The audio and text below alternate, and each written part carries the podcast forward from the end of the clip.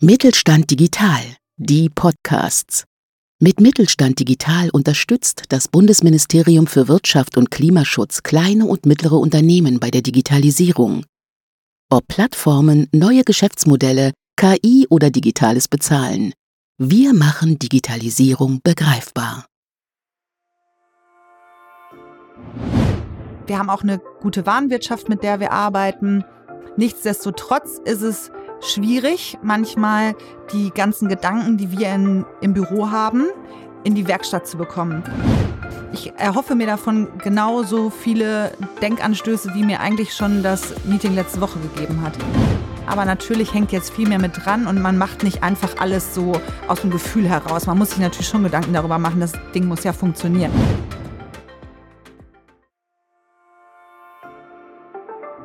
Dies ist das Projekttagebuch des Mittelstand 4.0 Kompetenzzentrums Lingen. In diesem Format dokumentieren wir den Weg von Unternehmerinnen und Unternehmern während der konkreten Umsetzung ihrer Digitalisierungsvorhaben innerhalb ihres Betriebes und geben so einen Einblick in die praktische Zusammenarbeit mit dem Kompetenzzentrum. Einen wunderschönen guten Tag. Mein Name ist Daniel Schneemermeier. Ich bin Projektmitarbeiter beim Mittelstand 4.0 Kompetenzzentrum Lingen hier in Münster äh, beim Münsterland Digital e.V. Ähm, der erste Eintrag in unser Projekttagebuch für und mit dem Unternehmen Kavenzmann. Und da habe ich hier gegenüber sitzen und es freut mich sehr, Lisa Bayer-Eink. Hallo Lisa. Hi, Daniel.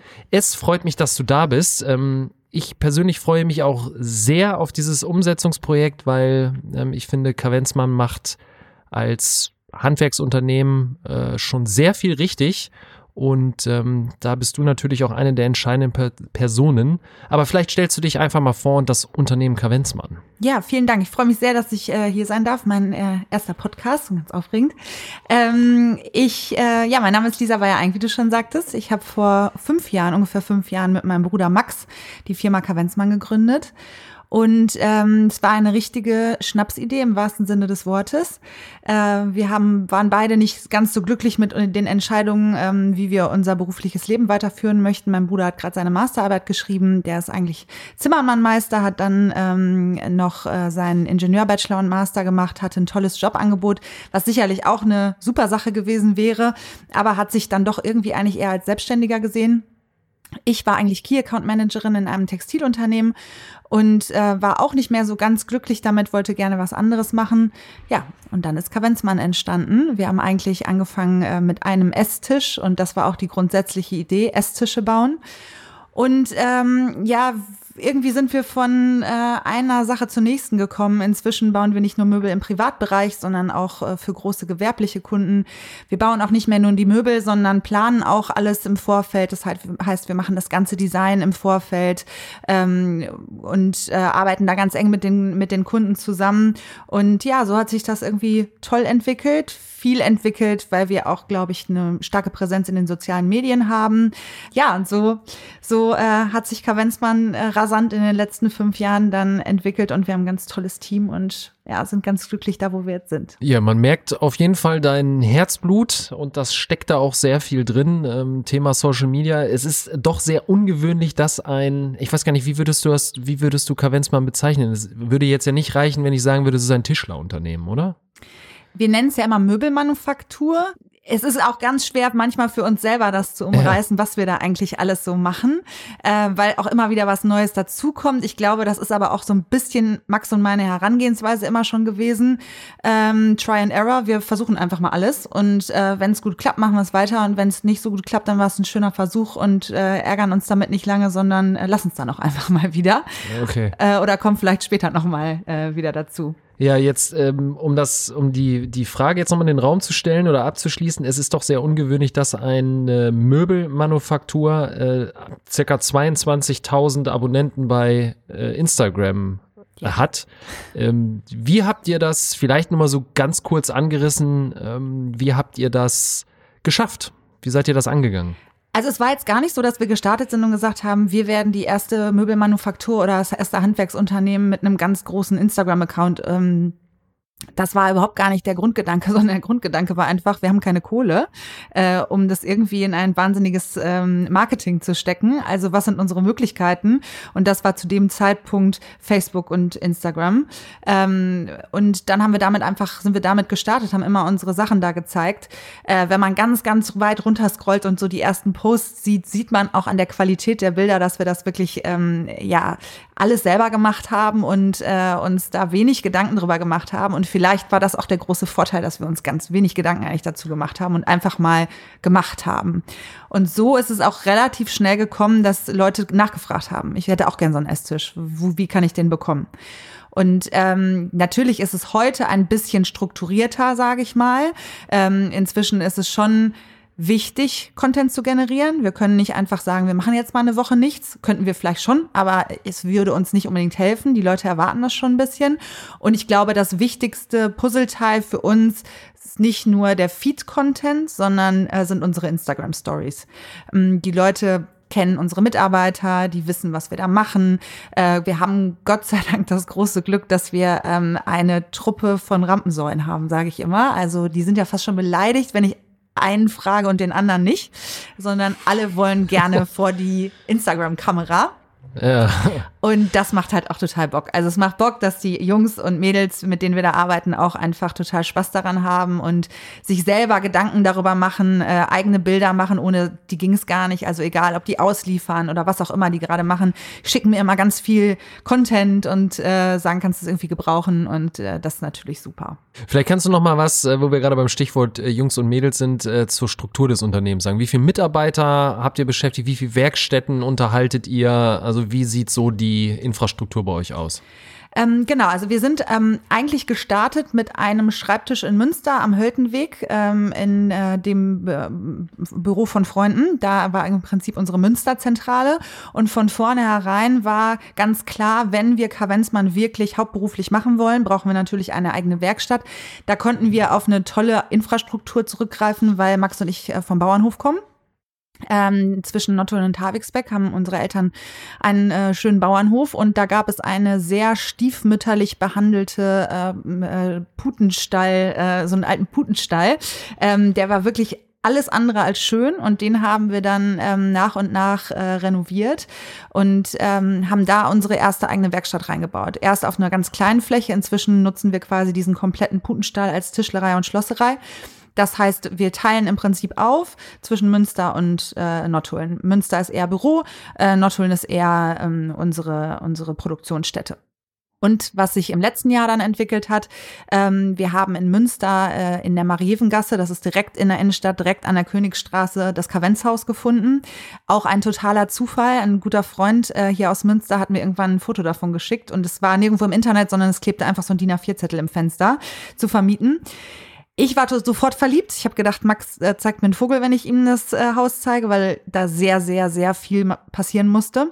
Aber wir hatten Zeit, es war Corona. Ähm, wir hatten jetzt äh, nicht den, also wir hatten zwar sehr viel Arbeit, aber einfach nicht den Druck, dass wir jetzt irgendwas direkt präsentieren mussten und ähm, hatten vor allen Dingen unheimlich viel Content. Das muss man einfach sagen. Also eigentlich könnten wir direkt nochmal ein Kavenzhaus machen, weil die Leute haben das geliebt. Also ich bin halt jeden Morgen, ich wohne äh, direkt in der Innenstadt, bin jeden Morgen mit dem Fahrrad im Prinzip um sechs, halb sieben die erste auf der Baustelle gewesen und von da an habe ich alle mitgenommen. Ich habe mit äh, meinen Followern Tapeten gekratzt, ich habe Böden abgeschliffen, ich habe Böden wieder geölt und es waren immer alle live dabei. Und das hat total Spaß gemacht. Es hat einfach unheimlich viel Fragen natürlich auch gekommen und das haben die Leute gemocht.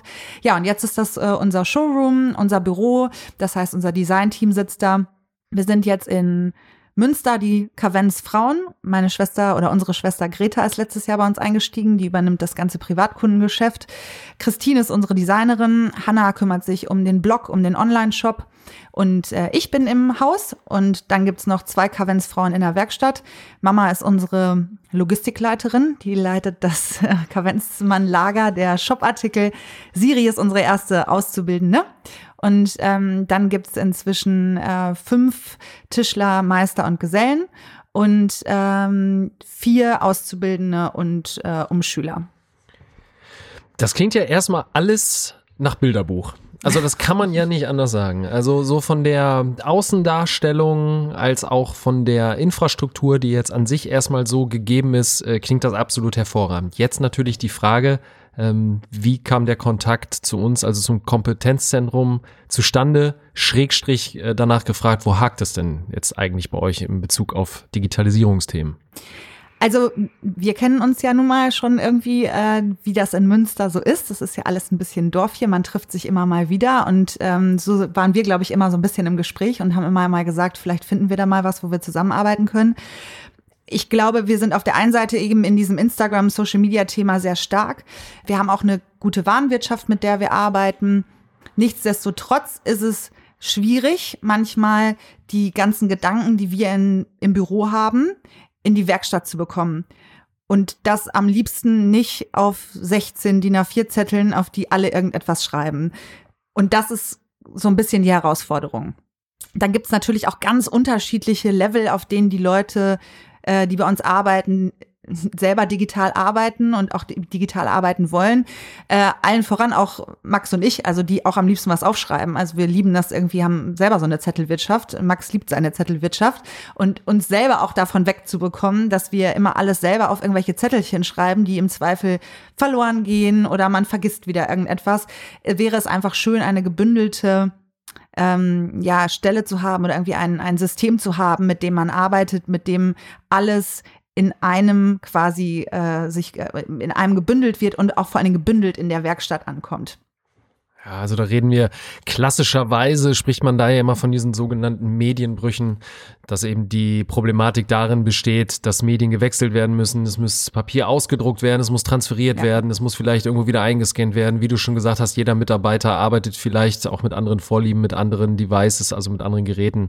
Ähm, das ist eigentlich ein Klassiker und äh, genau an der Stelle ähm, können wir vielleicht ja ein bisschen mehr Licht ins Dunkel bringen, weil wir hatten ja letzte Woche bereits äh, ja. das Kickoff zu dem Umsetzungsprojekt und da hat man halt schon gemerkt, ähm, bei euch im Team steckt halt eine Menge Innovationspotenzial da. Ähm, ich, man musste euch da auch an manchen Stellen, glaube ich, ein bisschen bremsen und eben gucken, wie kanalisiert man die Ideen und fokussiert sich erstmal auf eine Problematik, die euch im Nachgang idealerweise hoffentlich weiterhilft. Aber ich glaube, da ähm, können wir einen Impact leisten und äh, das möchten wir ja auch tun. Die Frage, die sich mir stellt, ist, äh, welche Vorstellungen und Erwartungen hast du denn persönlich, und da wirst du dich ja mit deinem Bruder auch ausgetauscht ähm, haben, an dieses Projekt? Ich glaube, wovon man sich so ein bisschen verabschieden muss, dass jetzt irgendwelche Probleme einfach so sich in Luft auflösen werden. Ähm, das, die Erwartungshaltung äh, habe ich gar nicht. Ich finde eigentlich, und das hat mir das Kick-Off-Meeting letzte Woche schon gezeigt, ich erhoffe mir davon genauso viele Denkanstöße, wie mir eigentlich schon das Meeting letzte Woche gegeben hat.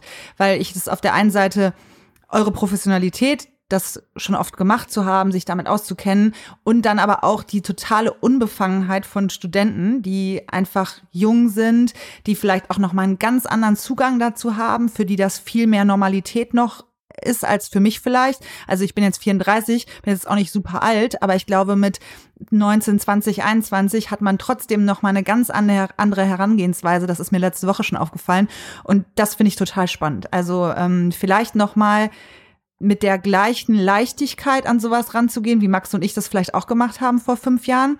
Die haben wir, glaube ich, Gott sei Dank nicht verloren, aber natürlich hängt jetzt viel mehr mit dran und man macht nicht einfach alles so aus dem Gefühl heraus. Man muss sich natürlich schon Gedanken darüber machen, das Ding muss ja funktionieren. Also wir haben da, äh, machen das ja nicht mehr nur für uns selber, sondern haben auch ein Team, äh, was irgendwie davon lebt und ähm, das finde ich total interessant. Das ist mir letzte Woche schon aufgefallen, dass die einfach eine Leichtigkeit haben. Oder ich habe vorhin zufällig in der Stadt einen der Jungs getroffen und äh, der rief mir irgendwie so rüber, wir haben uns schon voll viel Gedanken gemacht, freu dich auf die E-Mail. Und ich freue mich wirklich auf die E-Mail, freue mich, was jetzt kommt. Und ähm, das finde ich total schön. Ja, das ist Münster, wie du eben schon gesagt hast, ein ja. Dorf. Da trifft man, da trifft man selbst in der äh, privaten Zeit und in der Freizeit äh, noch Kollegen und äh, Kolleginnen.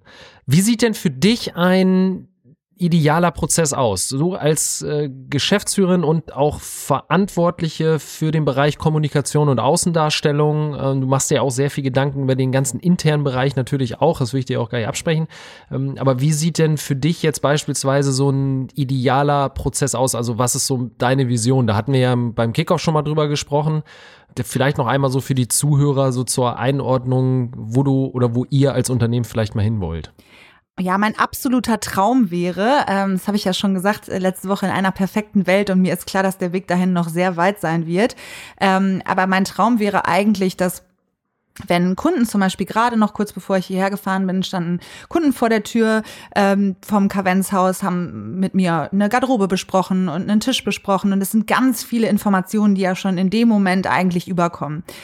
Ähm, dann wird es hoffentlich irgendwann so sein, dass sie die Sachen bei uns bestellen. Und meine Wunschvorstellung wäre eigentlich schon in diesem Bestellprozess all diese Informationen irgendwo digitalisieren zu können, irgendwo aufschreiben zu können und dem Kunden vielleicht auch nachher eine Art Zugang zu einem Portal zu geben, wo diese ganzen Informationen, die sie mir eigentlich schon gegeben haben, drinstehen, wo sie selber auch noch mal wirklich visualisiert sehen können, was habe ich hier eigentlich erzählt und was bestelle ich hier jetzt gerade.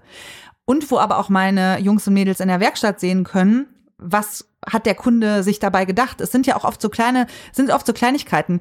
Ähm, wenn jetzt, vorhin sagten die Kunden, wir hätten gern 3,20 Meter Esstisch. Das ist ein Traum. 3,20 Meter Esstisch ist super. Ist aber immer schwierig, wenn man im vierten Stock wohnt zum Beispiel. Kriegt man die Platte jetzt in den vierten Stock? Das ist gut vorher zu wissen. Ähm, für die Jungs vor allen Dingen, wenn die das dann da ausliefern, weil ähm, das hatten wir jetzt schon ein paar Mal. Dann steht man auf einmal vor dem Haus und stellt fest, ah, Scheiße, das muss da hoch. Ne? Bisher ist jeder Kavenzmann an seinen Bestimmungsort gekommen, aber es ist natürlich schön, äh, vorher zu wissen, was man da vor sich haben wird. Und es wäre auch für mich einfach eine total schöne Vorstellung, dass so ein Kunde in so einem Portal sieht, guck mal, der Tian macht meinen Tisch und der Tian nimmt jetzt das Holz aus dem Holzlager und startet mit meiner Platte oder das Gestell wird jetzt gerade gefertigt und weiß auch ganz genau, wann dieser Tisch kommt, kann vielleicht in diesem Portal besprechen, mit äh, in einem Chat mit Tian oder wie auch immer, ähm, kriegt eine Auswahl an Terminen, an, dem der, an denen der Tisch geliefert werden äh, könnte. Also so, das fände ich einfach toll. Es wird unheimlich viel Telefonate sparen, das kommt mal dazu. Ähm, und es wäre einfach eine Plattform, an, auf der man immer sehen könnte, was habe ich da eigentlich bestellt. Ich glaube, das würde auch unheimlich viel Missverständnissen äh, vorbeugen. Das könnte können wir inzwischen aus der Erfahrung raus auch gut abbilden, weil wir einfach viele Fragen vorher klären. Aber wenn es noch bei beide Seiten vor Augen haben, ist es, glaube ich, auch keine schlechte Sache, weil äh, ich sag mal, bis so ein Möbelstück kommt, vergehen meistens zwei Monate. Da vergisst man auch gerne mal, was man irgendwie mal besprochen hat. In diesem Sinne eine schöne Vision, an der wir hoffentlich ein wenig äh, mit arbeiten können und äh, euch da vielleicht auch ein bisschen den Weg ebnen, ebnen können, so rum. Und äh, ich bedanke mich auf jeden Fall für deine Zeit. Ich weiß, die ist knapp, auch gerade in dieser Branche sehr knapp bemessen. Und ähm, ich freue mich drauf, wenn wir uns in ein paar Wochen wiedersehen und mal darüber reden, äh, wie es bisher in diesem Projekt gelaufen ist. Danke, Lisa. Danke dir. Bis bald. Ciao, ciao.